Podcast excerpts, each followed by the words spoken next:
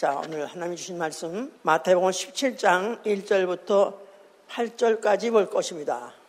17장 1절부터 8절까지. 엿새 후에 예수께서 베드로와 야고보와 그 형제 요한을 데리고 따로 높은 산에 올라가셨더니 저희 앞에서 변형되사 그 얼굴이 해같이 빛나며 옷이 빛과 같이 휘어졌더라. 때 모세와 엘리야가 예수로 더불어 말씀하는 것을 저에게 보이거늘 베드로가 예수께 여자와 가로되 주여 우리가 여기 있는 것이 좋사오니 주께서 만일 원하시면 내가 여기서 초막셋을 짓되 하나는 주를 위하여 하나는 모세를 위하여 하나는 엘리야를 위하여 하리다. 말할 때 호련히 빛난 구름이 저희를 덮으며 구름 속에서 소리가 나서 가로되 이는 내 사랑하는 아들이요 내 기뻐하는 자니 너희는 저희 말을 들으라 하는지라. 지자들이 듣고 엎드려 심히 두려워하니 예수께서 나와 저희에게 손을 대시며 가라사대 일어나라 두려워 말라 하신데 제자들이 눈을 뜨고 보매 오직 예수 외에는 아무도 보이지 않냐더라. 그 다음에 마태복음 23장입니다. 23장 8절로부터 10절까지 봅시다. 이 앞에 이제 길어서 좀 잘라서 그러는데요. 지금 어, 바리새인들에 대해서 말하고 있는 것입니다. 저희는 모든 행위를 사람에게 보이고자 하여 하나니 곧 그 차는 경물을 넓게 하며 옷을 크게 하고 잔치의 상자와 아, 회당의 상자와 시장에서 문안받는 것과 사람에게 랍비라 칭함받는 것을 좋아하느니라. 그나 너희는 랍비라 칭함을 받지 말라. 너희 선생은 하나요. 너희는 다 형제니라. 땅에 있는 자를 아비라 하지 말라. 너희 아버지는 하나이시니 곧 하늘에 계신 자시니라. 지도 또한 지도라 칭함을 받지 말라. 너희 지도자는 하나이시니 곧 그리스도이시니라. 자 거기까지만. 자 하나님은 지도자가 되시다. 하나님은 지도자가 되시다. 하나님은 지도자가 되시다. 하나님은 지도자가 되시다. 마스터. 하나님은 지도자가 되시다. 어, 그의 지식과 지혜가 어, 바로 그는 그는 지식과 지혜의 근본이시기 때문에 그는 누구에게 가르침을 받거나 지도를 받지 않는다고 이사야 40장 13절에 그렇게 되어 있습니다. 그는 어, 누구가 누구든지 그를 가르칠 자도 없고 누구든지 그들, 그를 지도할 자도 없다 그랬어요. 왜냐하면 그는 지식과 지혜의 근본이기 때문에 그는 그의 가르침으로 말미암아 그를 알게 하고 그를 알게 한 자에게 영생하게 하신 분입니다. 요한복음 17장 3절에는 어, 유일하신 참 하나님과 그가 보낸 자 예수 그리스도를 아는 것이 영생이라고 했죠. 유일하신 참 하나님과 그가 보내신 자 예수 그리스도를 아는 것이 영생이다. 예, 그의 가르침을 통해서 그가 누구인지 알게 함으로 영생하게 하신 분이시다. 그 말입니다. 우리의 신앙은 예수 그리스도를 누구로 아느냐 하면은 그는 우리의 선생이시요. 우리, 우리의 주다 하고 요한번 13장 13절 이렇게 말하고 있어요. 예수 그리스도는 선생, 주. 그래서 예수 그리스도를 우리의 주, 또 나아가서 우리의 선생, 어, 이렇게 아는 거 우리 신앙이고 우리 신앙 생활은 어, 선생님의 목소리 예수 예수 선생님의 목소리를 청종하고 순종하는 생활이라고 청종 순종 자만서 5장 13절 또 1장 7절 시편 10, 111편 10절 다 그렇게 선생의 목소리를 청종하고 순종하는 것이 바로 우리 신앙생활이라고 기록하고 있습니다. 오늘은 예수 그리스도가 지도자인 나라 좀 너무 사실 원래는 제가 하고 싶었던 제목은 예수 그리스도가 선생인 나라예요. 예수 그리스도가 선생인 나라. 예, 조금 그런 말을 잘 보통 안 쓰기 때문에 지금 말하기가 그래서 지도자 됐더니 또 지금 똑같은 말이 좀 딱딱해요. 사실 원문에 지가 하고 싶은 말은 예수 그리스도가 선생인 나라입니다. 선생. 선생. 티처가 아니에요. 매서예요. 그건. 예. 지금 어, 뭐 선생, 스, 승 한국말로 이제 스승하면 굉장히, 굉장히 높이 좀 어, 쓰, 쓰는 말로 스승이 나오죠. 근데 어, 스승만한 제자가 없다. 그렇습니다. 스승만한 제자가 없죠. 왜냐하면 제자는 스승한테 배워서 되는 거기 때문에 그럴 만한 제자가 없는 거예요. 자, 문제는 어느 스승한테 배우냐가 문제인 거예요. 어느 선생한테 배우냐가 문제다 이 말이죠. 만약 거짓 선생 한테 배우면 거짓말쟁이 나오는 거고 만약에 가짜 선생한테 배우면 가짜 모조품만 나오는 거죠. 최고의 교육은 사실 어디서 시키냐면 왕실에서 시킵니다. 왕실 교육이에요. 왕실 교육. 어, 그러니까 무슨, 무슨 영국 같은 나라에 보면은 어린 왕세자가 태어났다, 뭐 태어났다 하면은 그 다음에 바깥에 보이지는 않지만 그를 가리키는 선생님이 있습니다. 그 선생들이 보통 대신들, 주로 이런 어, 학문, 학문, 네, 아주 그런 어, 여지가 있는 그런 사람, 그런 선생들을 시켜서 가리킨다고 그래요. 뭐를 가리키냐면 어, 왕도를 가리킨 거죠. The way of king. 킹이 되는 그 어, 도, 도를 길을 가리키는 거죠. 어, 왕이 되려면은 어릴 때부터 아주 어릴 때부터 어, 언행 심사 말하는 거, 또 행동하는 거, 생각하는 거, 또 마, 어, 모든 모든 것들이 다 가르침을 받아서 되는 것이지 핏줄을 타고 나서 돼서 되는 건 아닙니다.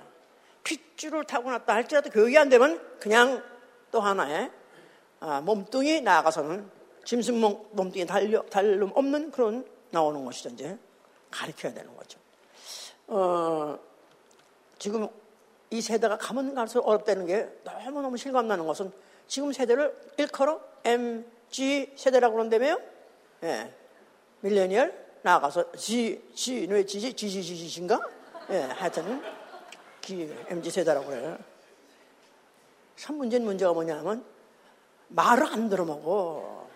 애비 말도 안 들어먹고 선생 말도 안 들어먹고 아무 말도 안 들어먹어. 그러면서 또 선생은 지 맘대로 하나님 늘어났어. 뭐 AI, 챗봇 이런 건 선생 하나 정해놨어.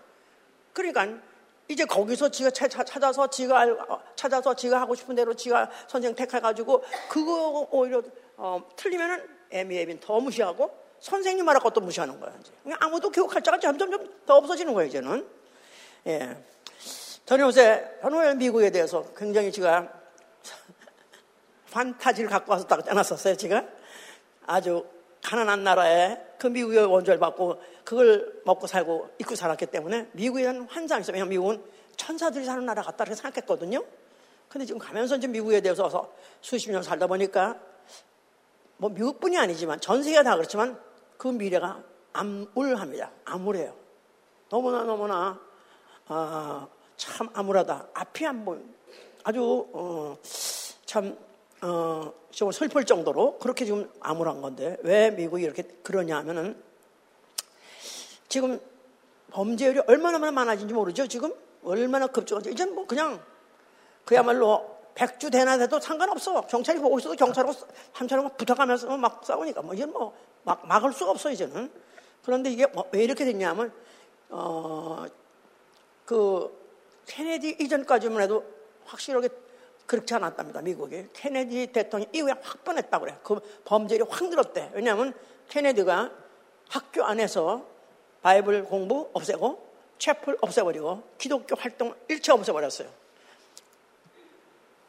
하여튼, 기독, 미국에는 뭐 자유, 뭐 아니면 또 어, 자유, 어, 인도주의, 인권 이런 것들이 너무너무 교육이 발전하면서 오히려 지금 다른, 어, 이 성경식의 하나님의 어, 말씀으로 교육을 하다 보니까 그야말로 이제 못 막을 아주 죄, 죄악의 죄율이 죄범죄 이렇게 늘어난다 고 그러는데 지금 2023년 초등학교 학생 이번에 어, 등록 학생들이 등록한 어, 그 총수가 작년에 비해서 24만이 줄었답니다. 24만이 줄었대. 그럼 얘들 학교 다 중퇴해서 어디 갔나? 뭐 추측하기로 어쩌면 일부는 홈스쿨로 갔을 것이다. 홈스쿨링 아시죠? 집에서 학교 안 가고 집에서 공부하는 거 그렇게 한다는 거. 아예 차라리 부모가 가르친다는 거예요. 왜 그러냐면 부모들이 아예 미국의 교육을 교육 시설 아니면 아니면 교육 제도를 인정하지 않는다는 거예요. 그래가지고 작년에도 뭐 버지니아에서 굉장히 그런 한번 어, 뭐 그런 데모도 있었고 나가서 때문에 재판까지 가고 그랬었잖아 썼어요.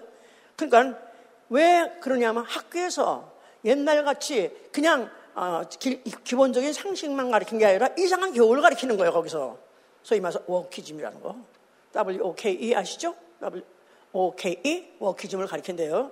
그게 뭐냐면은 어, 원래는 웨이크라는 말에서 나온 건데 웨이크는 어, 현재 어, 동, 사고 그 다음에 과거형이 워크예요. 근데 깨어라. 이런 한 식으로 해가면서 이상하게 얻었던 그런 용어를 가지고 어, 미국이 전통적으로 그래도 기독교 가정, 기독교 나라였고 또 기독교 가정도 있기 때문에 지켜왔던 모든 것들을 막 때려부시는 거야, 다. 예를 들어서 무슨 성교육이니, 어, 평등, 성평등이니, 또 나아가서는 낙태니, 이런 것들을 아예 학교에서 그냥 정상이고, 이건 자유, 이건 민주, 국가에서는 당연히 아무렇게 자기가 하고 싶은 거 해야 된다. 이런 것들을 교육을 하는데, 캘리포니아 뉴섬, 어, 뉴섬이라는 주지사가 있어요.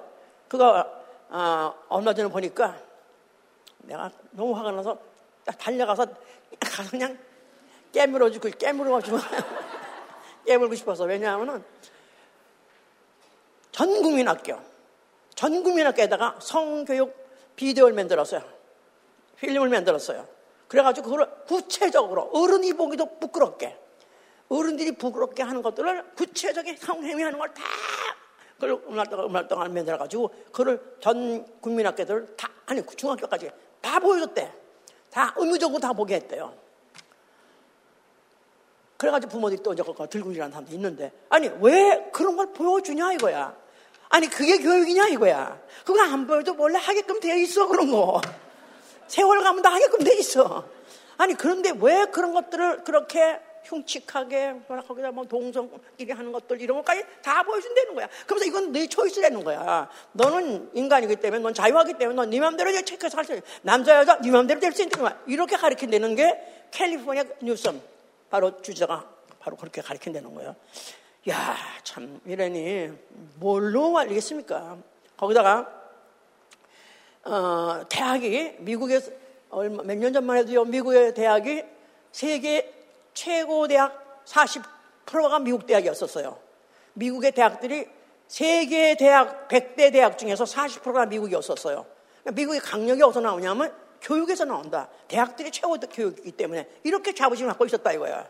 그런데 요새 미국에 소위 말해서 아이비 리그 뭐 인류 대학 일면 일수록 반 인도적, 반 인륜적, 반 성서적으로 가르칩니다.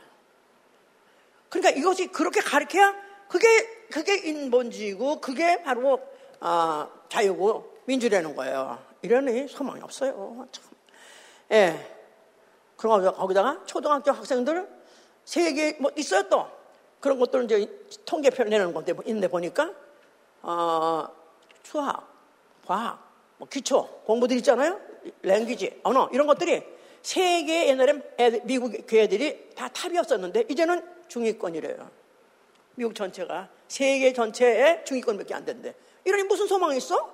뭘 배워야지. 배우는 대로 하는 건데. 사람은 배우는 대로 그치 서는 건데. 인간은 인간답게 가르쳐 인간이 되는 건데. 인간이 그렇게 생겼다고 인간이 아니잖아요. 가르치는 대로 되는 거, 배우는 대로 되는 건데. 이 완전 교육이 완전 이렇게 없기 때문에 소망이 없습니다. 난 그래서 이 말세가 됐다고 생각해요. 왜냐하면 기독교는 세계에다가 기독교를 수출한 나라가 미국이에요.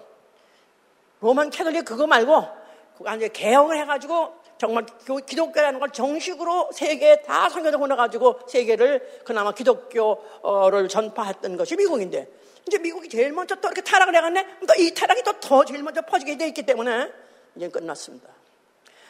아, 그런데 좀 요새 이상한 일이 사건이 벌어졌어요. Asbury 어, 대학의 revival이라는 거 들어보셨어요? Asbury라는 켄터키의 대학의 revival이라는 그것이 인터넷에 난립니다, 요새. 하여튼, 나그 한번 들어, 그거에 대해서 영상 한번 본 분 한번 손 들어보세요. 손 들어보세요. 50%안 되네? 안, 안 돼? 왜 안 되는지 아세요? 알고리즘이 보게끔 안 되게 돼 안 되는 거야. 평상시 기독교가 안 보니까, 설교 안 들으니까, 나는 그런 거, 그런 게 있는지 몰랐어. 근데 그게 그냥 뜨더라고 보니까. 그러니까 이게 무슨 revival이야? 그래 보니까 오마이갓, 오마이갓이네? 우리 켄터키 가보신 분은 아시죠? 얼마나 켄터키가 저, 그 협곡 같은데 협곡같이 생긴 그런 동네에다가 가난하고 그런 데 아니에요?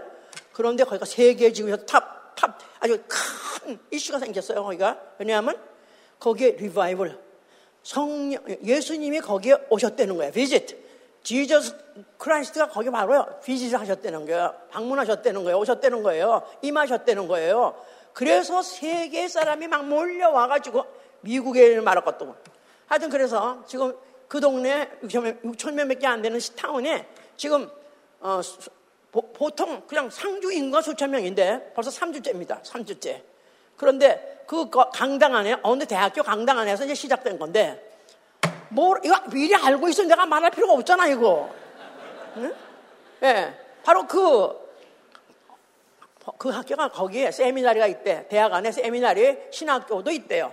근데 그 학생들이 아침에 채플 끝나고 그 다음에 보통 정규적인 채플이 끝나고 어, 안 가고 열 몇 명이 남아 있었대요. 그러면서 기도를 우리 더 하자고 해서 기도를 더 하게 됐대. 그런데 뭐 찬양팀은 찬양 때뭐 찬양하고 있었대나? 그랬는데 그러면서 찬양하면서 애들이 뭐 나름대로 왜 그랬는지 모르지만 이걸 다 SNS에 보낸 거예요. 찍어가지고. 지네들이 자, 기도하고 있다는 거 그걸 다 찍어서 보낸 거예요. 그래가지고 이것이 삽시간에 퍼져가지고 또 받은 애가 또, 또 퍼지고 해가지고 퍼지고 퍼져가지고 벌써 이미 2주자가 됐을 때는 자리가 그 자리에 그 이번에요 이번 이보다 이번 이보다 더 큰가 이번에 2층까지 있으니까 더 커요. 그런데 그 빌딩에 하나가 더 찾고 입, 그야말로 입체 여지 없이 하나가 찾고 그러면서 24시간 24시간 벌써 몇 주째 계속합니다. 그런데 거기서 계속 찬양하고 또 기도하고 그러는데 다 보니까 어, 어떤 보니까요 어, 우리 교회 거부터 전도 데려올 때 해, 이런 데려오잖아. 그런 사람 하나도 없어.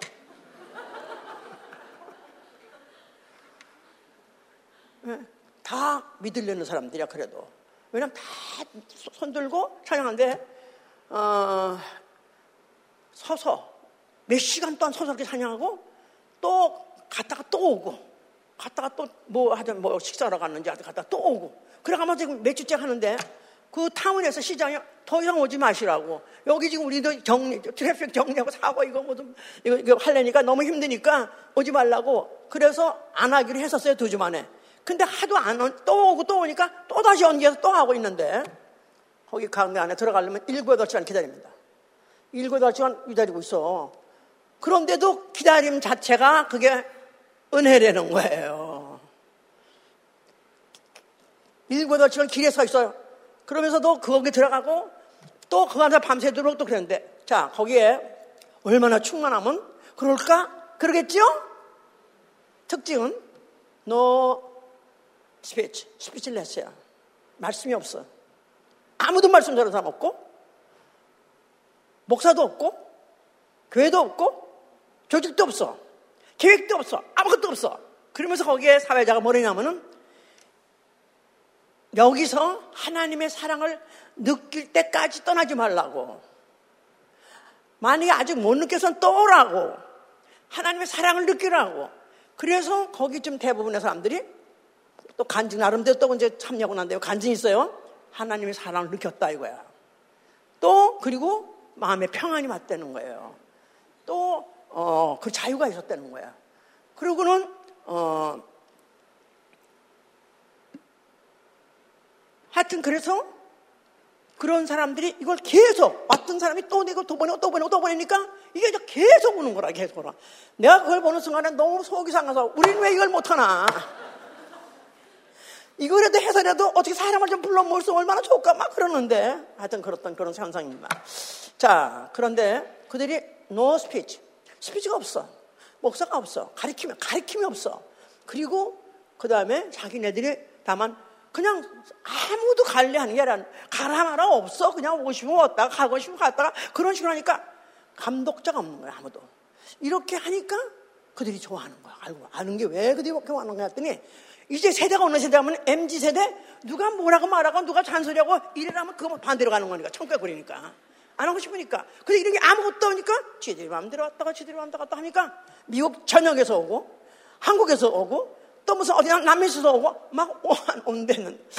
와, 내가 참 이걸 보면서 저도 맨날 며칠을 고민하고 맨날 며칠을 생각해보고 맨 왜냐면 이거 뭐 난리야. 왜냐면 우리 미국에서 1920년대에 또 있었고 뭐 70년대에 있었고 그런 리바이벌 성령 그런 리바이벌 운동이 있었다고 했었었어요.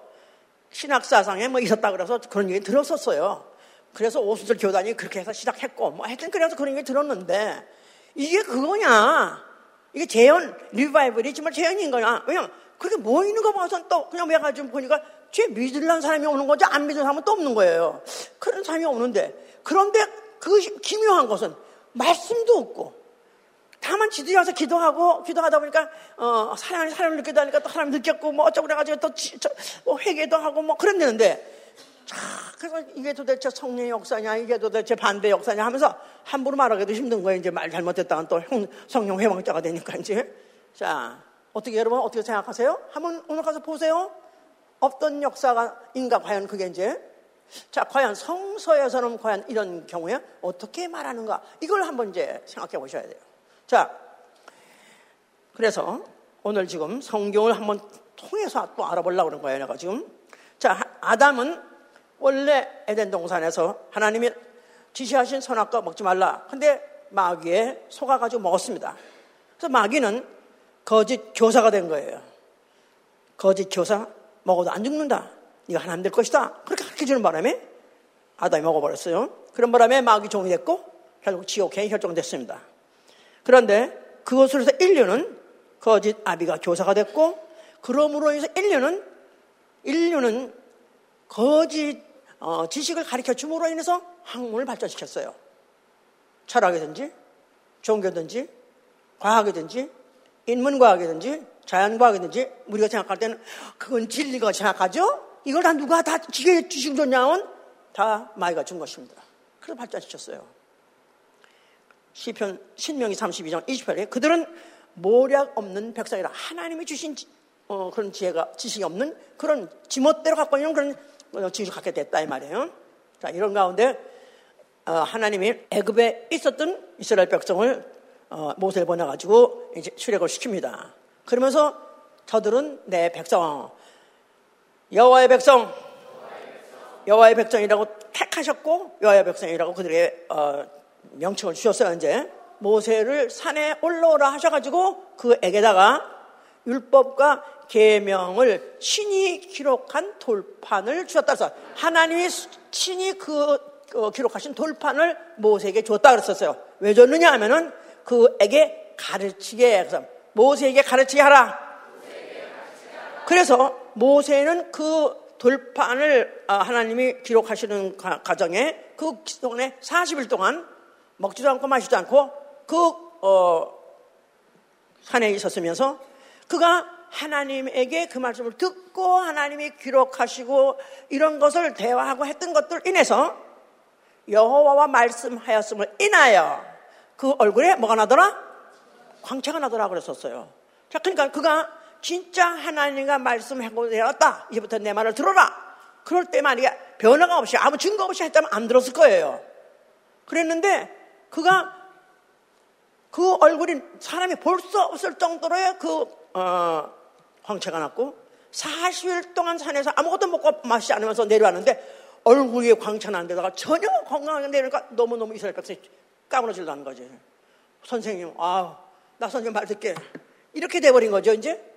그래서 이제 그 모세가 그와 같이 이스라엘 백성을 그 하나님이 주신 말씀을 어, 그 애들에게 가르쳐서 아, 그들에게 이제 아, 인도해 주는데 인도하는데 아, 모세가 다 직접 가르친 게 아니에요. 아비들에게 가르치는 거예요. 아비, 아비.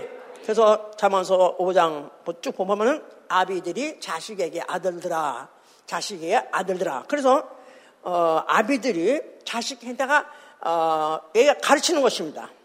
뭘 가르치냐? 모세오경, 토라, 나아가서는 어, 탈무드, 어, 이스라엘 지혜서죠. 그게 소위 말하는 이스라엘의 어, 여호와께 가르침 받는 그, 과, 그, 네, 과, 그 과목이 토라와 이제 탈무드인데 이것을 아비가 가르쳤어요. 그러니까 아비는 육체적으로 아비요 나아가서는 또 선생이에요. 그래서 이거를 몽학 선생이라는 거. 몽학 선생, 몽학 선생, 예. 신약에도 나오죠. 몽학 선생이라는 거. 몽학 선생이라는 것은 어린 아이를 부모가 가르칠 때 몽학 선생이 하는 거예요. 근데 그 내용은 뭐냐면 여호의 율법과 계명을 가르친 것이었다. 그 말입니다, 이제. 그런데 누가 가르쳤냐? 에비가 자식한테. 그래서 유대인들 아이들한테는 유대인 아이들한테는 아버지는 누구냐 하면 자기 육체로 아버지기도 하고 선생이기도 한 거예요. 아버지 하면 우리가 같이 우리 아버지 하면 어느 돈 벌어서 밥벌이 갖다 해주는 밥만 먹여주는 그런 아버지가 아니라 이 유대인들의 사상에는 아버지는 육체로도 아버지요, 하리고로도 아버지요, 또 선생님이라고 생각하는 거예요. 자, 이렇게 이제 심었어요, 이제 그렇게 해서. 자, 그런데 그 모세는 모세를 통해서 그렇게 한편으로 가르쳤고, 또 한편으로는 선지자를 통해서 가르쳤어요. 선지자는 잘못 가고 있는 것들을 잘못 간다고 지적하고, 이렇게 하고 가르쳤을 때, 바로 이제 대표적으로 누구냐면, 그 선지자 대표가 누구냐면, 엘리야죠? 그렇죠? 엘리야. 자, 엘리야들은 이제 그가 어떻게 그가 또 어, 하나님의 선지자라고 인정받을 수 있었냐 하면은 엘리야는 그가 어, 하나님의 신이 임했다 그래서 하나님의 신이 임하느라 열왕기상 18장에 하나님의 신이 임해서 그가 하나님의 말씀을 이제 전하기 시작하는 거예요. 그러면서 이제 그들에게다가 잘못한 걸 지적하고 그들에게다가 이제 돌이키라고 이제 어 이제 명령하는 거죠. 자, 그런데 그가 진짜 정말 하나님이 보내신 선지자, 왜냐하면 또 반면에 거짓 선자가 많았거든요. 에스겔 13장 보면 쭉 나옵니다. 뭐 하여튼 간에 하나, 여와, 여와가 말하지 않았는데도 들었다 하면서 말하는 그런 거짓 선자 있었다 그랬어요. 근데 이가 정말 참 선장가, 정말 하나님이 보낸 선장가, 이렇게 어떻게 알 수 있었냐 하면 그는, 어, 바알 선지자 450명과 어, 아세라 선자 갈멜산에서 대결했어요. 그거 다 아시죠? 다 읽어서 아시죠? 예. 그런데 그 많은 선지자들이 때로 몰려왔고 딱, 어, 이 엘리야는 하나다 이 말이야. 그런데 이런 중에서, 어, 이제 어떻게, 과연 누가 진짜 선, 선지자냐? 아니, 요새 민주주의식을 하면 많은 사람이 진짜 선지자들 아니겠어요? 그런데 정말 누가 선지자인지, 누가 하나님이, 어, 어, 보내신 자인지, 하나님이 종인지 결판내보자. 그래서 이 제물을 사놓고 이 제물에다가 불을 내리는 신 그가 바로 하나님이다. 이렇게 해놓고 니들 해보았더니 그들이 하루 종일 해도 아무 기미가 없더라. 전혀 끔떡없더라. 그러면 오케이 이제는 내가 해볼게. 내가 하겠다. 해가지고 그때 여호와가 자 내가 이 시간에 당신이 여호와가 하나님이신가 내가 바로 여호와의 종됨과 또 내가 바로 그 말씀대로 하고 있다는 것을 불을 내려 주심으로 증거해 주셔서 불을 내려 주셔서 했더니 하늘에서 불이 쏟아져 내려가지고 그 모든 재물을 태버렸다 이 말이야. 그런 바람에 엘리야 그것 때문에 450인이 한꺼번에 그날로 죽어버렸어 다. 그러니까 킹이 돼버렸어. 선지자 킹. 에? 그러니까 이스라엘 역사상에 엘리야 잊을 수 없는 선지자. 선지자 중에 대선지자다 그 말이에요. 알았죠? 그러니까 이스라엘을 가르쳐 이스라엘 민족을 교육해서 가르쳐올 때 뭐가 필요했던 거예요? 율법과 선지자 해보세요. 율법 하면 누구 생각? 모세가 생각나고 또 선지자 하면 누구 생각나고? 그렇다 이 말이에요. 이제 그렇다 이 말. 그렇게 해서 그런 것들을 심어놨다 이 말이에요. 자 그러면서 그러면서 이제 추가적으로 예언이 막판에 예수님 나타나기 전에 직전에 예언이 있었어요. 말라기기 4장 3절 하죠 보니까 4절 너희는 내가 호렙에서 온 이스라엘을 위하여 내 종 모세에게 명한 법, 곧 율례와 법도를 기억하라. 보라, 여호와의 크고 두려운 날이 이르기 전에 내가 선지 엘리야를 너에게 보내리라 그랬었어요. 그러니까 심판이 이르기 전에 선지 엘리야를 먼저 보내겠다 그랬었어요. 그러니까 엘리야, 엘리야 해보세요. 엘리야. 엘리야. 그가 어, 물론 그렇게 불을 내려가지고 선, 그 계단에다 재물다 태우고 거짓 선자 다, 다 일망타진하고 그래서도 캡이 아니라 그는 죽지 않고 어떻게 됐어요? 승천했어요. 아시죠? 알아요? 기억나요? 그래서 그가 올라가면서 뭘 던졌어요? 겉옷을 던졌잖아요. 그거 가지고 그 겉옷 가지고 또 그거 가지고 또 해냈던 엘리사 그도 또 그 제자가 됐잖아. 그러니까 이 사람들이 이 이스라엘 백성에서는 율법과 선지자가 자기를 가리켜서 인도한다. 그랬는데 그 중에서 이 엘리야말로 캡이다 이 말 선지자가. 그런데 이 선지자가 죽지 않고 올라왔는데 여기 또 보니까 곧 다시 온다는 거예요. 그러니까 이 사람들은 엘리야가 와야 된다고 생각하는 거예요.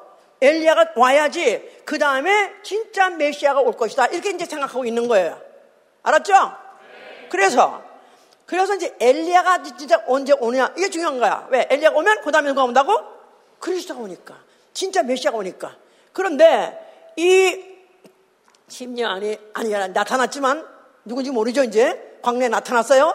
그러면서 그가 하는 말이 회개하라. 뭐가 가까이 왔다? 천국이 갔다 가까이 왔다. 그러면서 어, 그들이 이제 뭐 그래가지고 그가 이제 아, 하나님이 정말 어, 선지자를 보낸다 그랬는데 그동안 400년 동안, 400년 동안 선지가 없었어? 근데 선지가 진짜 왔나? 그래서 가보니까 그냥 막 몰려간 거예요. 몰려간 거. 이런 배경이 왜 광야로 나가는 걸 생각하셔야 돼요. 광야로 왜 나갔던가? 이들은 어떤 백성? 여호와의 백성인데 여호와의 가르침을 통해서 인도하는 백성이다 이 말이에요. 누구 누구를 통해서? 율법을 통해서. 그 다음에 예, 선자를 통해서. 근데 그 중에 누구? 선지자. 그 중에 엘리야. 엘리야는 죽지 않고 갔으니까 또다시 온댔으니까. 그가 나타나면 그 후에 나타나신 이가 메시아가 올 거다. 이렇게 공식을 갖고 있다 이 말이에요. 그런데 광야에서 회개하라. 천국이 온다. 그건 천국까지 관심 없어. 근데 진짜 정말 이 뭐가 하여튼 오는 것 같아가지고 나갔는데 그가 이제 하는 말이 너희에게 이 독사의 자식들아 너희가 아, 회개하지 않고 회개에 합당한 열매 맺지 않고 너희가 어떻게 그 메시아를 맞을 수 있느냐 오히려 그가 오면 너를 불살릴 것이다 너를 지옥 보낼 것이다 이렇게 이제 말하게 되는 바람에 이제 그 침례 요한이 결국 이제 잡혀가서 한번 나중에 죽게까지 됐는데 그런데 예수께서는 그를 뭐라고 말했냐면은 침례 요한은 마태복음 11장 10절부터 13절 얘기예요. 침례 요한은 여자가 난 자 중에서 가장 큰 자라. 침례하는 여자가 난 자 중에서 가장 큰 자라. 그는 오리라 한 엘리야라 그랬었어요. 오리라 한 엘리야다. 누구가 말씀하시는 거예요? 예수가 말씀하신 거예요. 그는 오리라 한 엘리야라는 거예요. 그러니까 그 엘리야 승천했던 자가 살아서 다시 원자가 바로 침례원이라는 거예요. 근데 이거 이제 이 사람들은 어 그렇게 말할 때 어 그게 이제 사람으로 나타나는데 원래 사람 죽지 않고 올라갔으니까 또 죽지 않고 나타나서 그것도 못 믿을 건 아닌 거예요, 이제. 그런데 그가 하는 말이 내 뒤에 오시느니 내 뒤에 오시니 그는 나는 그의 신들매도 감당하지 못한다. 너희들은 날 보고 기뻐하느냐? 나야가 보고 아주 대단한 뭐 인물로 알고 네가 너희들을 환영하느냐? 너희들은 알지 못해서 그렇지 내 뒤에 오시는 천국 내 뒤에 오시는 이는 나보다 더 크고 그는 어, 그가 어, 내가 신들 그의 신들매도 감, 당하지 못한다.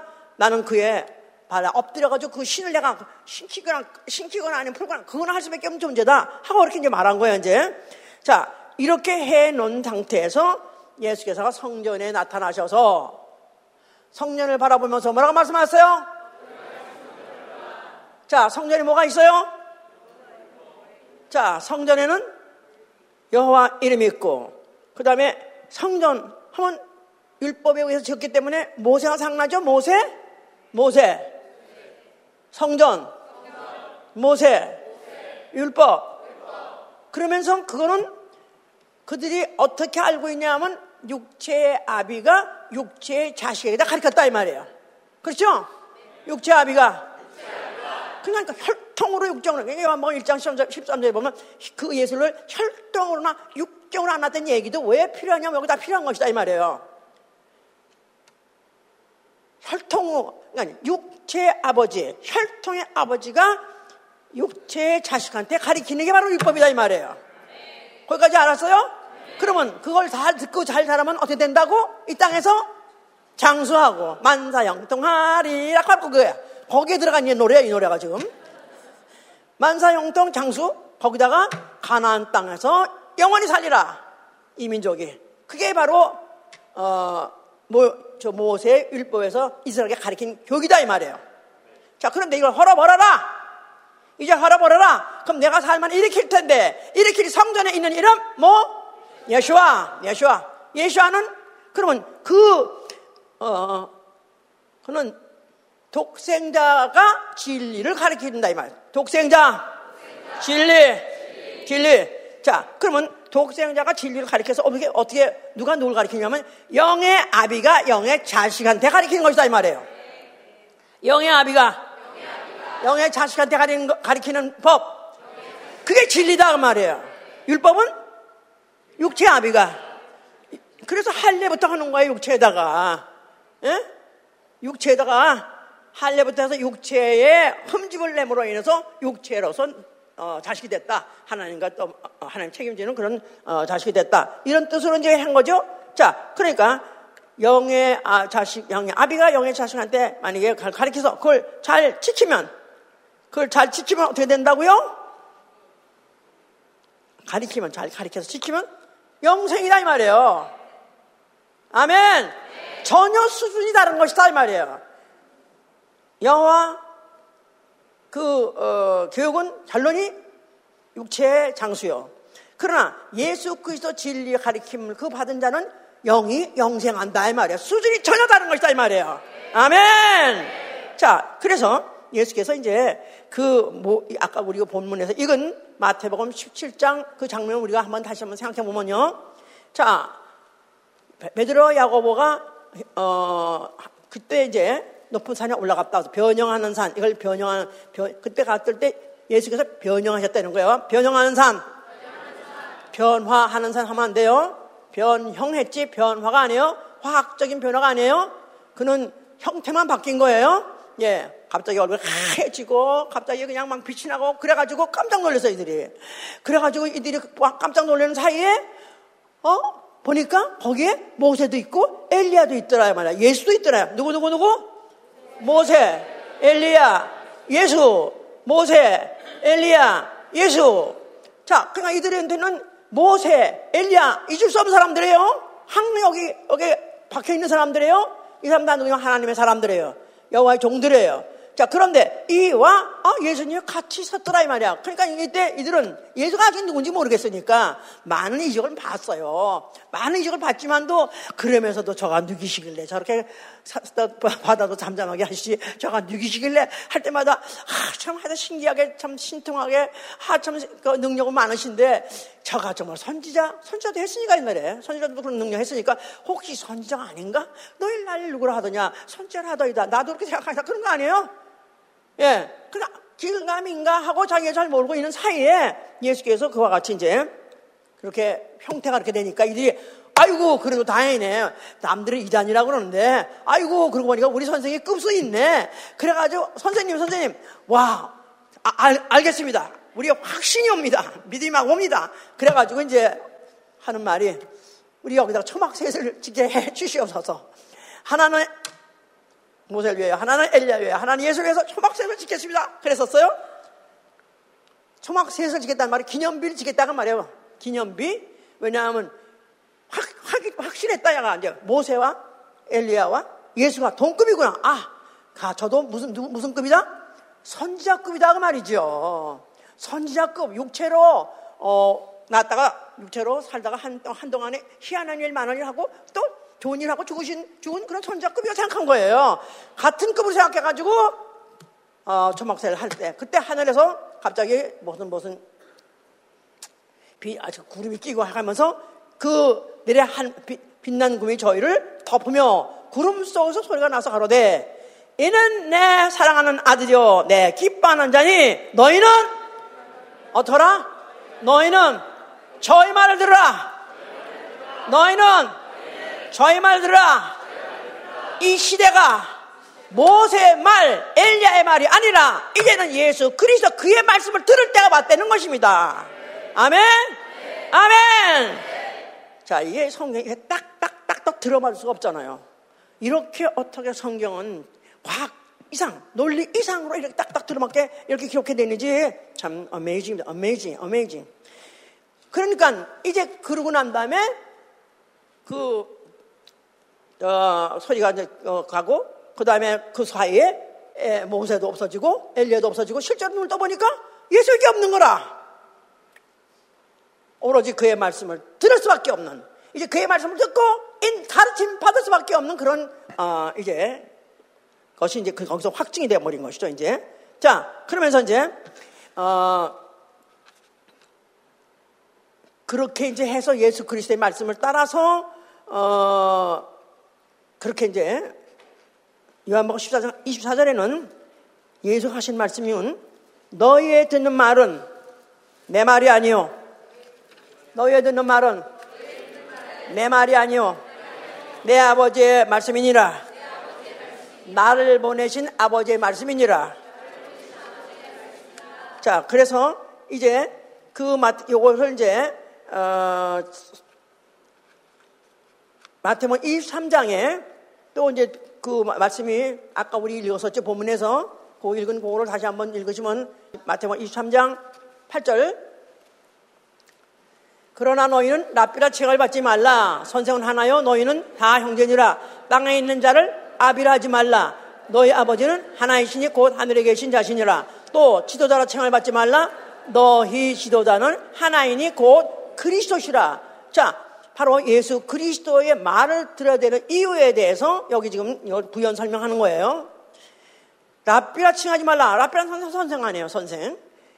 원래 이 선생들이 물론 자기네 율법에다 플러스 더 많은 것을 확장해가지고 그걸 지키면은 어, 어렵다 해가지고 스스로 자칭 랍비가 된 사람들, 자칭 선생이 된 사람들이에요. 너희 자칭 선생이 되고자 할 노력 할 필요도 없고 그 그런 사람 말 들을 필요도 없다.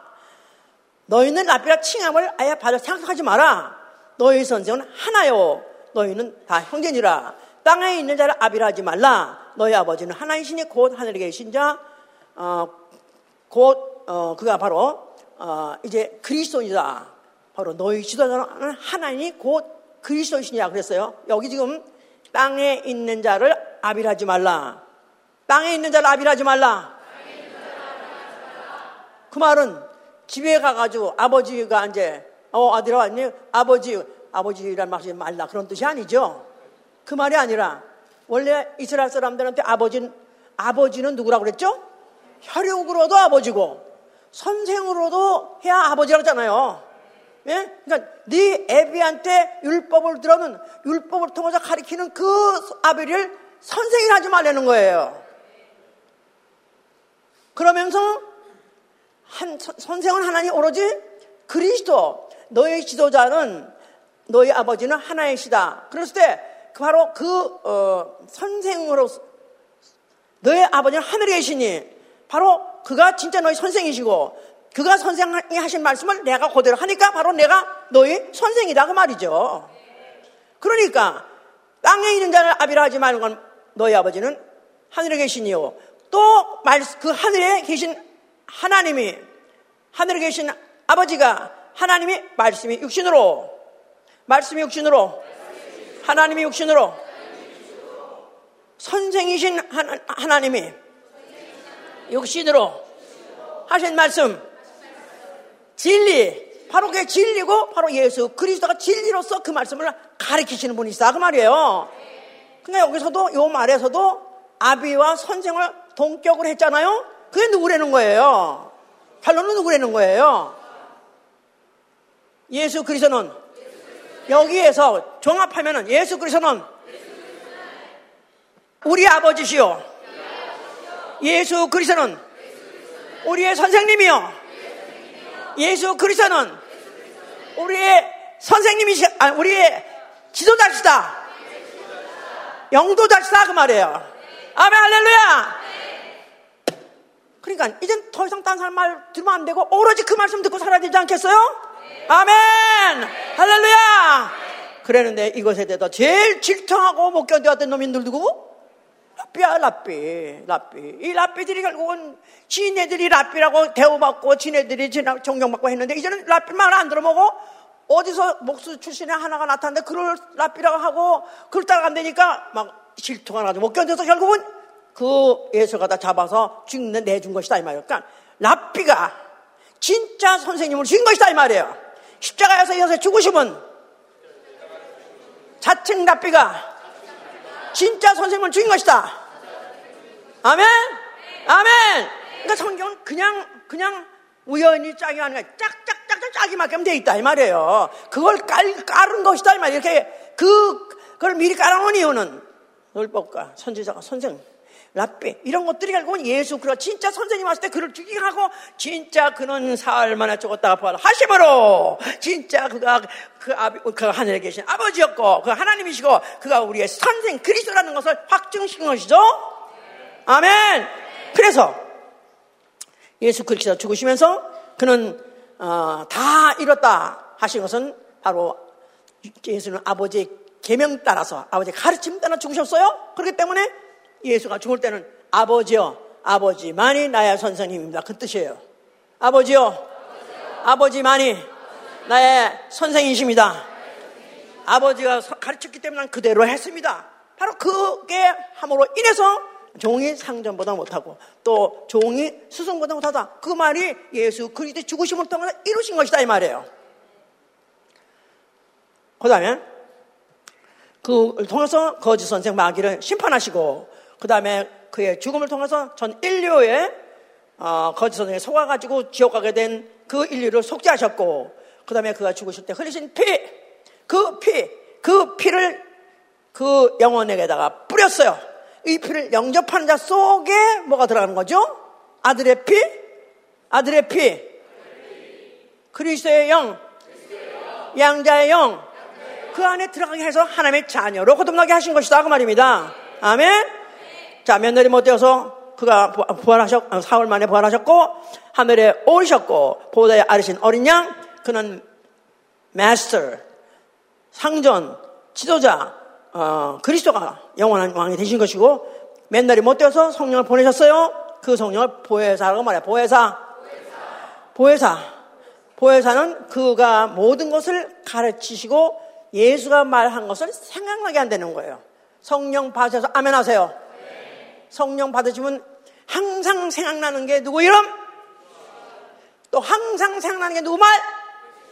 예. 그런데 어떤 목사는 많은 목사가 그러죠. 유명한 목사들 많이 그러죠. 주로 들어가도 복을 받고 나가도 복을 받고 이렇게 설교하는 사람들은 전통 구약에서 시작해서 구약으로 끝납니다. 설교를 구약에서 시작해서 구약으로 끝나. 이런 걸 무슨 선지자라고 말해야 돼요? 거짓 선지자야. 설교를 구약을 읽고 시작했던 신약을 읽고 시작했다. 누구에 관해서 말해야 되는 거예요? 보혜사는 그렇게 하는 것이다. 보혜사는 바로 나에 대해서 예수 하신 말씀에 대해서 증거하는 게 성령이시다. 그 말이에요. 아멘! 귀에 못이 박히도록 그 이름 예수와 그의 귀신 목이 박히도록 그가 하신 말씀 이거를 말하는 게 성령이고 그렇게 하는 것이 바로 형상적인 교회다. 그 말이에요.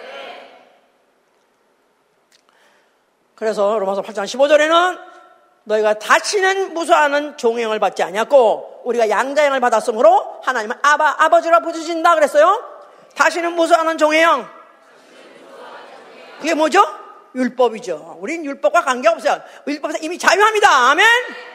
우리는 예수 그리스도의 피, 그리스도의 영, 아들의 영, 양자의 영을 받아서 하나님의 자녀가 됐습니다. 아멘. 아멘. 할렐루야. 자, 이런 영혼들을, 이런 영혼들을 갖다가 교회로 불러 모으는 거예요. 교회에 불러 모아서 교회에서 이제는 가르쳐야 되는 것이다, 이 말이에요. 교회가 뭐 하는 것이죠? 예배 보는 거예요. 뿐이 아니라 교회 기능 중에서 중요한 기능이 뭐냐면 가르쳐야 돼요. 양육해야 된다 고 말이에요. 자, 이 베드로, 지금 그, 어, 켄터키의 그 리바이벌, 하여튼 하여간에 어떻게나 이 SNS가 이렇게까지 큰 위력이 있는지는 몰랐어요. 그런데 또 SNS가 또첫 기로서이 어떻게 13시간 어, 운전해가지고 왔대. 8시간 기다려서 들어간대. 이러니 이게 도대체 이게 우리 하나 정착시면 얼마나 힘든가 아시죠? 난 자살하고 싶어지만 그거 얘기죠. 우리는 이렇게 노력하고 이렇게 해도 안 되는데. 거기는 그냥 지발로 지리라 걸어온 거지로. 막 대학교에서 떼로 온 거야 떼로. 떼로 단체로. 몇 대학에서. Oh my God. 그런데 이 과연 성서적으로 이 모임을 어떻게 봐야 되는 것이며 성서적으로 아 오케이. 하여튼 그 모임까지 뭐 성령님이 하여튼 모아줬다고 합시다. 하여튼 간에 그거. 예? 그런데 성경에서 보자 이거야. 어떻게 교회가 생겨지며 교회는 뭐라는 것이며 어떻게 교회가 생겼으며 이런 걸 보자 이거야. 자, 어, 사도행전 10장 보시면 말이에요. 사도행전 10장 38.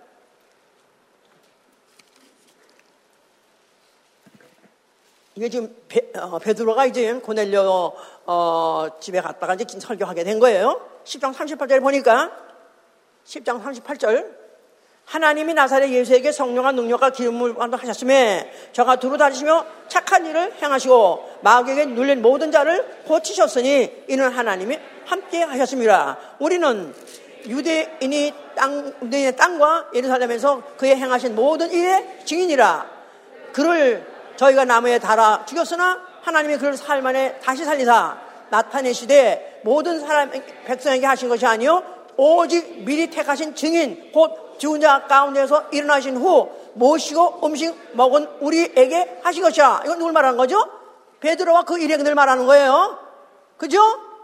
베드로와 일행들 예수의 말을 따라다니다가 예수의 죽음도 보고 예수의 부활도 보고 목격한 자들이 한 말이에요 이게 우리를 명하사 백성에게 전도하되 하나님이 산자 죽은 자의 재판장으로 정하신 자가 곧 이 사람인 것을 증거하게 하셨고 저에 대하여 모든 선지자도 증거하되 저를 믿는 사람들이 다 그 이름을 힘입어 죄 사함을 받는다 했느니라. 그러니까 그동안의 이스라엘 그들의 역사와 그리고 어, 예수 그리스도 하신 일에 대해서 또 그 죽으심에 대한 효과에 대해서 죄 사함까지 말했어요. 이제 복음을 완전히 전한 거예요. 이제 예? 복음을 완전히 전했어. 그랬더니 47절에 베드로가 이 말 할 때 성령이 말씀 듣는 모든 사람에게 내려오니 베드로와 함께 온 할례 받은 신자들이 이방인들에게도 성령 부어 주심을 인하여 놀라니 이는 방언을 말하며 하나님 높임을 들음이라. 이에 베드로가 가로되 이 사람들이 우리와 같이 성령을 받았으니 누가 능히 물로 침례 줌을 금하리요? 하, 어, 하고 명하여 예수 그리스도의 이름으로 침례를 주라 하니라 자, 복음을 완전히 전했어요. 그리고 예수 그리스도에 죽으실 때 그 죽으심의 효과가 뭐며 그걸 믿으면 죄사함까지 다 말했어요. 그랬더니 그 말씀 듣는 자에게 성령을 받더라 이거야. 성령을 받더라 이거야. 어? 이게 어떻게 이게 알, 어떻게 성령인지 어떻게 알았죠? 이는 저들이 방언을 말하더라 그 말이에요. 갑자기 말씀을 듣던 사람들이 너무 이렇게 나는 설교를 못하는데 흥분도 안 하고 방언도 안 해, 여기서. 데리고 그냥 눌러가면서 막 하세요, 하세요, 입을 크게 벌리세요. 이래가지고 랄랄라 따라하세요. 이렇게 우리가 하다 보니까 좀 정말 그야말로 죄송하고 좀 미안, 죄송한 일. 그게 아니라 말씀 듣는데 벌써 이미 있는데 이게 왜 가능하냐면 이 사람들은 이미 다 믿던 사람들이에요. 뭘 믿어요? 메시아가 온다는 걸 믿던 사람이에요. 그가 오면은 자기들이 제사함도 받고 그다음에 자유롭고 해방되고 을 영생하는 것도 다 믿은 거예요. 그런데 바로 그가 그니라 예언 중에 과거에 율법과 선지자 율법 뭐가 거기 거기에 포함되냐면 성소 제사 다 포함되어 있는 거예요. 그 제물이 바로 예수였구나. 제사장이 예수였구나. 성소가 예수였구나. 그게 다다다다다다다 설교가 다다다다 떠올라죠? 이렇게 설교하면 내가 어디 구절에서 본 거, 어디 구절 다 생각나야 돼, 이렇게. 이런 걸 이 사람들이 생각나는데, 바로 그, 저 사람들 보니까, 이 사람들 보니까, 아, 이 사람들이 바로 그, 그 죽었다가 부활했던 그 예수와 함께 식사도 했다는, 밥도 먹었다는 그럴 정도로 증인같기도 생겼어. 그러니까 너무 충격을 받은 거예요. 아, 그러면 바로 그 얼마 전에 소문 들었던 십자가에 죽었던 그 예수가 바로 하나님 보내신 바로 메시아구나. 바로 하나님 보내신 바로 구속주구나. 하나님 아들이구나. 이걸 느끼시는 순간에, 아, 근데 그가 부활했다. 근데 이들의 표정을 보니까 또 그분이 아니라 예수의 또 이적과 기사를 쭉 말했잖아요. 그러니까 정말로 예수 그리스도는 부활하셨고, 정말 우리는 오늘날에 이, 이걸 다만 믿으면 죄사함방에 너무 감격하고 너무 감사받으니까 라라라라라라라라라라라 방언하는 거야. 그러니까 와 이들이 이방인인데 어떻게 이방인이 어떻게 그렇게 금방 이렇게 은혜를 받을 수가 있고 엎드려 이들이 하나 성령 받으니까 방황을 하는 거 아니야. 그렇다면 하나님은 혈통을 하나님 육체를 하나님은 상관하신 분이 아니라 영내 영내 그 영의 이세 피가 들어있는 자 그리스도 영이 들은 자 아들의 피가 들어있는 자에게 성령을 주시고 성령을 주시므로 그 표적으로 방언도 하게 했다 이 말이야. 그럼 우리가 어, 이 사람들한테 침례를 주지 않을 이유가 없지 않느냐? 침례를 주더라 이 말. 이게 바로 교회에 가서 할 일이 복음을 전해서 영혼들로 하여금 예수를 믿게 하고 또 교회가 탄생하게 하는 바로 이것이 이게, 이게 바로 정석이다 이 말이에요. 무슨 말인지 아셨나요? 근데 이런 거 아직 아무것도 없어. 그냥 이러고만 있어. 보세요. 그냥 이러고만 섰어요. 몇 시간도 이러다가 또 갔다가 누구도 아무도 어떤 어떤 어떤 어떤 애는 조그만 어린애가 국민학교가도 안 되는 애가 우르는 안 사고 있고 어떤 여자는 가방 메고 가방 맨 채로 그냥 또 안 사고 있고 어떤 사람 들어놓고 있고 하여튼 이렇게 해석하는 것이 과연 이게 성경식으로 이게 과연 성리의 역사인가 생각한다면 물론 모르겠지만은 하여튼 그 어, 데프니 그걸 갖다가 정지하고 말하고 싶지는 않지만은 상당히 위험합니다. 어떻게 되죠? 성경식으로 해야 돼요. 아멘? 어떻게 해요? 또 성경에 보니까 어, 사도행전 8장 14절에는요. 예루살렘에 사도들이 있더라. 그런데 사마리아가 하나님 말씀을 받았다는 소식을 들었어요. 하나님 말씀 받고 그들이 은혜 받고 아 재산 받아서 감사하다고 막 은혜 받았다고 막 그러는 소식을 들었어요. 그러니까 그때 어 베드로와 요한이 그럼 우리가 가서 그들에게다가 그 은혜 받은 데다가 성령 받게 해줘서 그걸 고정화시키자. 그래서 갔다 그랬어요.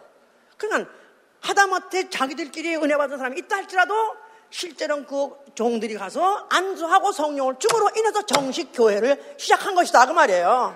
아멘. 자 그렇다면 교회는 나 영혼이 소속해서 계속 양육 받아야 되는 거예요. 뿐이 아니도 보호를 받아야 되는 것이죠. 지난주에 설교했어요. 네, 교회는 하나님의 표로 사신 교회를 성령의 노예로 감독자 삼으시고 어, 치게 했다. 그래서 양들을 갖다 치게 했다. 그랬는데 내가 가면은 어, 흉악한 이가 올 것이고 또 자생 일이 바깥에 오는 일이 너희들 잡아먹을 것이다. 그랬을 때 내가 어, 떠나면서 바울이 떠나면서 뭘 했어요? 뭐에다 맡긴다고? 뭐에다 맡긴다고? 뭐에다 맡긴다고? 은혜의 말씀에 주와 그리스도의 말씀에 맡긴다고 하지 않았었어요? 그러니까 교회는 은혜의 말씀, 말씀으로 영혼들을 보존해야 된다 이 말이에요. 말씀을 줘서 그 말씀 가지고 이리한테 맡기지 않도록 보호해줘야 된다 이 말이에요. 아멘! 그뿐이 아니죠. 말씀으로 양육을 해야 돼요. 어떻게? 전만 먹는 자가 되지 않고 단단한 음식 먹도록 잘하게 해줘야 된다 그 말이에요. 전만 먹는다. 전만 먹는 애들은 부담 없이 빨아, 아, 빠는 것도 사실 힘들 텐데. 아이들은 그, 본능이지 잘 빨아먹어요. 그럼 씹을 필요는 없어, 하여튼. 근데 전만 먹는 그, 아멘, 아멘, 아멘, 아멘, 입으로만 아멘 무대하면 안 된다, 이거예요. 단단한 음식을 먹게 해줘야 돼요. 아멘? 단단한 음식 먹으려면 어떻게 돼요? 씹어야 돼요. 씹어야 돼요. 이빨이 나가지고 씹어야 된다, 이 말이에요. 그 그런 사람을 만들어내려니까 어떻게 해야 단단한 음식 먹게? 단단한 음식. 부담스러운 음식. 부담스러워야 돼요. 말씀을 받으면 젖과 같이 부담이 없는 게 아니라 말씀을 받으면 부담스러워야 된다 이 말이에요. 부담스러우려면 어떻게 되죠? 명령으로 줘야 되는 거예요. 자, 요한복음 6장 6절에 내 말이 살리는 것은 영이니 육은 무익하니라. 내 말이 영이요 생명이요. 살리는 것은 영이니 육은 무익하니라. 내 말이 영이요 생명이니라. 예수 그리스도 말씀이에요. 예수 그리스도께서 하나님께서 우리를 살리되 육체를 살리는 게 아니에요. 뭘 살리라고요? 영을 살리라고. 뭘 가지고? 내 말이 영이요. 예수의 말씀. 예수의 말씀을 영 말씀 자체가 영적이다 이 말이에요. 그 영적인 말씀을 받아 내가 귀로 들었어요. 그 말씀을 그걸 들어놓은 것이 내 안에 생명이 되려면 그 말씀을 양식으로 삼고 씹어서 삼게 된다 이 말이에요. 그 말씀이 어떻게 된다고요? 순종해야 되는 거예요. 요한복음 12장 50절에 보세요. 요한복음 12장 50절. 나는 그의 명령이 영생인 줄 아노라. 그러므로 나의 이르는 것은 내 아버지께서 내게 말씀하신 그대로 이노라. 예수의 말씀. 아버지의 말씀, 아버지의 명령, 아버지의 명령이 뭐라고요? 영생이라는 거예요. 그 말씀 그 말씀대로 먹어야 순종해야 영생한 되는 거예요. 아멘. 그래서 제일 먼저 순종 뭐부터 합니까? 침례부터 하는 거예요. 침례부터. 명령했으니까 아버지 성부 성자 성령 이름으로 침례 주라. 명령을 제일 먼저 받는 첫, 첫 음식이 바로 침례다 이 말이에요. 침례하면서 아멘 하세요. 나는 그리스도의 명령에 순종했다. Wow, 할렐루야. 첫 번째 양식은 잘 먹었다 이거야. 한 번만 먹었다 이거야. 그리고 그 다음에 명령 없어? 제일 그 다음에 명령 받으려면 주의 날. 어떻게 되죠? 주의 날 뭐 해야 되죠? 예수 이름 모여서 신령과 친정으로 아버지 얼굴 뵙는 거, 예배 드리는 거, 그게 바로 두 번째다 이 말이에요. 그뿐입니까? 내가 바로 그 말씀을 주일에 한 번만이 아니라 너희는 그날이 가까우면 가까울수록 모이기를 힘쓰라. 그날이 가까우면 가까울수록 모일 힘쓰라. 많이 모이면 모일수록 건강하다.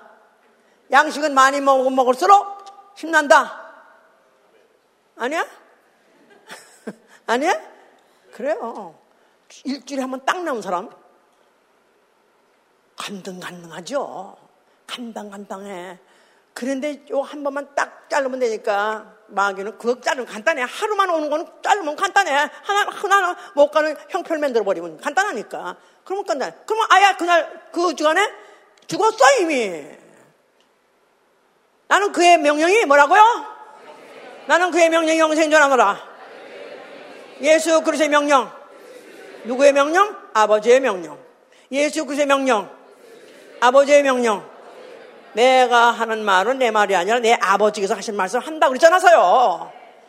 예수 그리스의 명령은 아버지의 명령이다. 그러니까 아버지의 명령이 주의 날 모여서 아버지 얼굴 뵈라. 그리고 주중에도 모이면 모일수록 더 많이 모이면수록 오히려 생명이 더 풍성해지고 잘한다 그 말이에요. 그뿐입니까? 또 내 이름으로 뭐하라? 기도하라. 그것도 명령이에요. 내 이름으로 기도하라. 기도하면 좋다가 아니라 기도하면 도와줄지도 몰라가 아니라 기도가 명령이에요. 내 이름은 기도하라. 기도를 내가 어쩌다 한 번에 또, 썸, 또 썸타임 하다가 안 하다 해? 벌써 이미 얼마나 위태한지 몰라요. 이미 내가 하고 있는 짓이 얼마나 위태한지 몰라. 내가 만약에 좀 매일매일 내 양식을 내가 쉬지 않고 먹듯이 그래야 건강하잖아요. 힘나잖아요. 근데 만약에 어느 날 먹고 며칠 더 굶었다가 또 죽게 되면 또 한 번 먹었다. 그거 살겠어? 예? 어떻게 돼요? 그의 명령이 영생인 줄 알아. 생명인 줄 알고 먹어야 된다. 그 말이에요. 아멘? 그리고 그뿐입니까? 너희는 때를 어떤지 못 어떤지 나가서 전파하라. 그래서요. 예수 증거하라. 나는 예수의 증이다. 이건 명령입니다. 명령이에요. 취미상 아니면 시간이 있어서 체질상 아니요 명령이에요. 반반한 음식을 먹어야 장성한 것이고 반반한 음식을 먹어야 바로 장성한 자로서 하나님의 후사 그리스도와 함께한 후사가 될 수 있다 그 말이에요. 아멘 할렐루야. 자 이제 오늘 너무나 참 감사한 게 정말 실질적으로 느껴져. 하늘에 계신 우리 아버지 우리 아버지 예수 그리스도 우리 아버지세요. 상거부터 우리의 구속 주시고 우리 아버지세요. 근데 그가 누구시라고요? 나의 선생님이에요. 예수 선생님. 예수는 나의 선생님이시다. 선생님. 그 선생님이 나한테 가르치시는 무엇을 가르치는 거냐? 그대로 하고 싶지 않아요? 하나님 조금 더 좀, 좀, 좀 멀고 어려, 어려운 것 같아요. 근데 그분이 나의 선생님이다 하는데 만약 그와 함께 같이 가면서 그러니까 한 말씀 한 말씀 나에게 어, 손을 잡고 어린아이 손잡하면서 이렇게 한다는 건 안 한다. 저런 건 저렇게 해야 되는 건 난다. 너 이렇게 뭐너 때를 따라서 모이는 것이 좋단다. 또 내가 이렇게 말씀 너 순종한 게 너한테 이기야 가르쳐 주시는 선생님이라는 게 얼마나 감사합니까? 나는 여기서 더 그분이 더 사랑스러워, 더 사랑, 더 사랑을 느끼는 거예요. 하나님, 그는 나 우리 아버지시기도 하시고 우리 나의 선생이기도 하시고 그분이 나를 지도한다면 인도한다면 어디든지 갈 수 있을 것 같아. 어디든지. 자, 내가 만약에 정말로 그 예수 그리스도를 나의 스승으로 하고 선생을 하고 그의 말씀을 따라간다면 그의 제자가 되는 거죠? 그의 제자가 될 수 있는 거예요. 그렇다면 언제라든지 누구한테든지 예수 그리스도를 알고 싶어 하는 자가 있다면 혹시나 켄터키를 지금 가지 못하도록 하고 싶은 사람도 있을 거예요. 내 생각에 동부는 멀어서 그 쉽게 가지 못하는지 몰라도 나름대로 또 지네들끼리 가고 싶은 사람 있을 거라 그런 사람 혹시 알고 싶은 사 있다면은 거기까지 안 가도 내가 얼마든지 예수를 내가 가르쳐 줄 수 있고 알려줄 수 얼마나 좋겠어요? 선생한테 제대로 배웠다면 말할 수 있지 않겠느냐 이 말이에요. 아멘? 나에게 입을 열어 주시옵소서. 이미 우리에게 충분히 충분히 예수를 설명할 수 있고 해서 가르쳐 주시는 지식이 있어요. 지혜도 있어요. 용기, 용기를 주시옵소서. 나 만나는 자에게 예수를 예수에서 말할 수 있고 가르칠, 가르칠 수 있는 담력 있게 하여 주시옵소서. 기도합니다!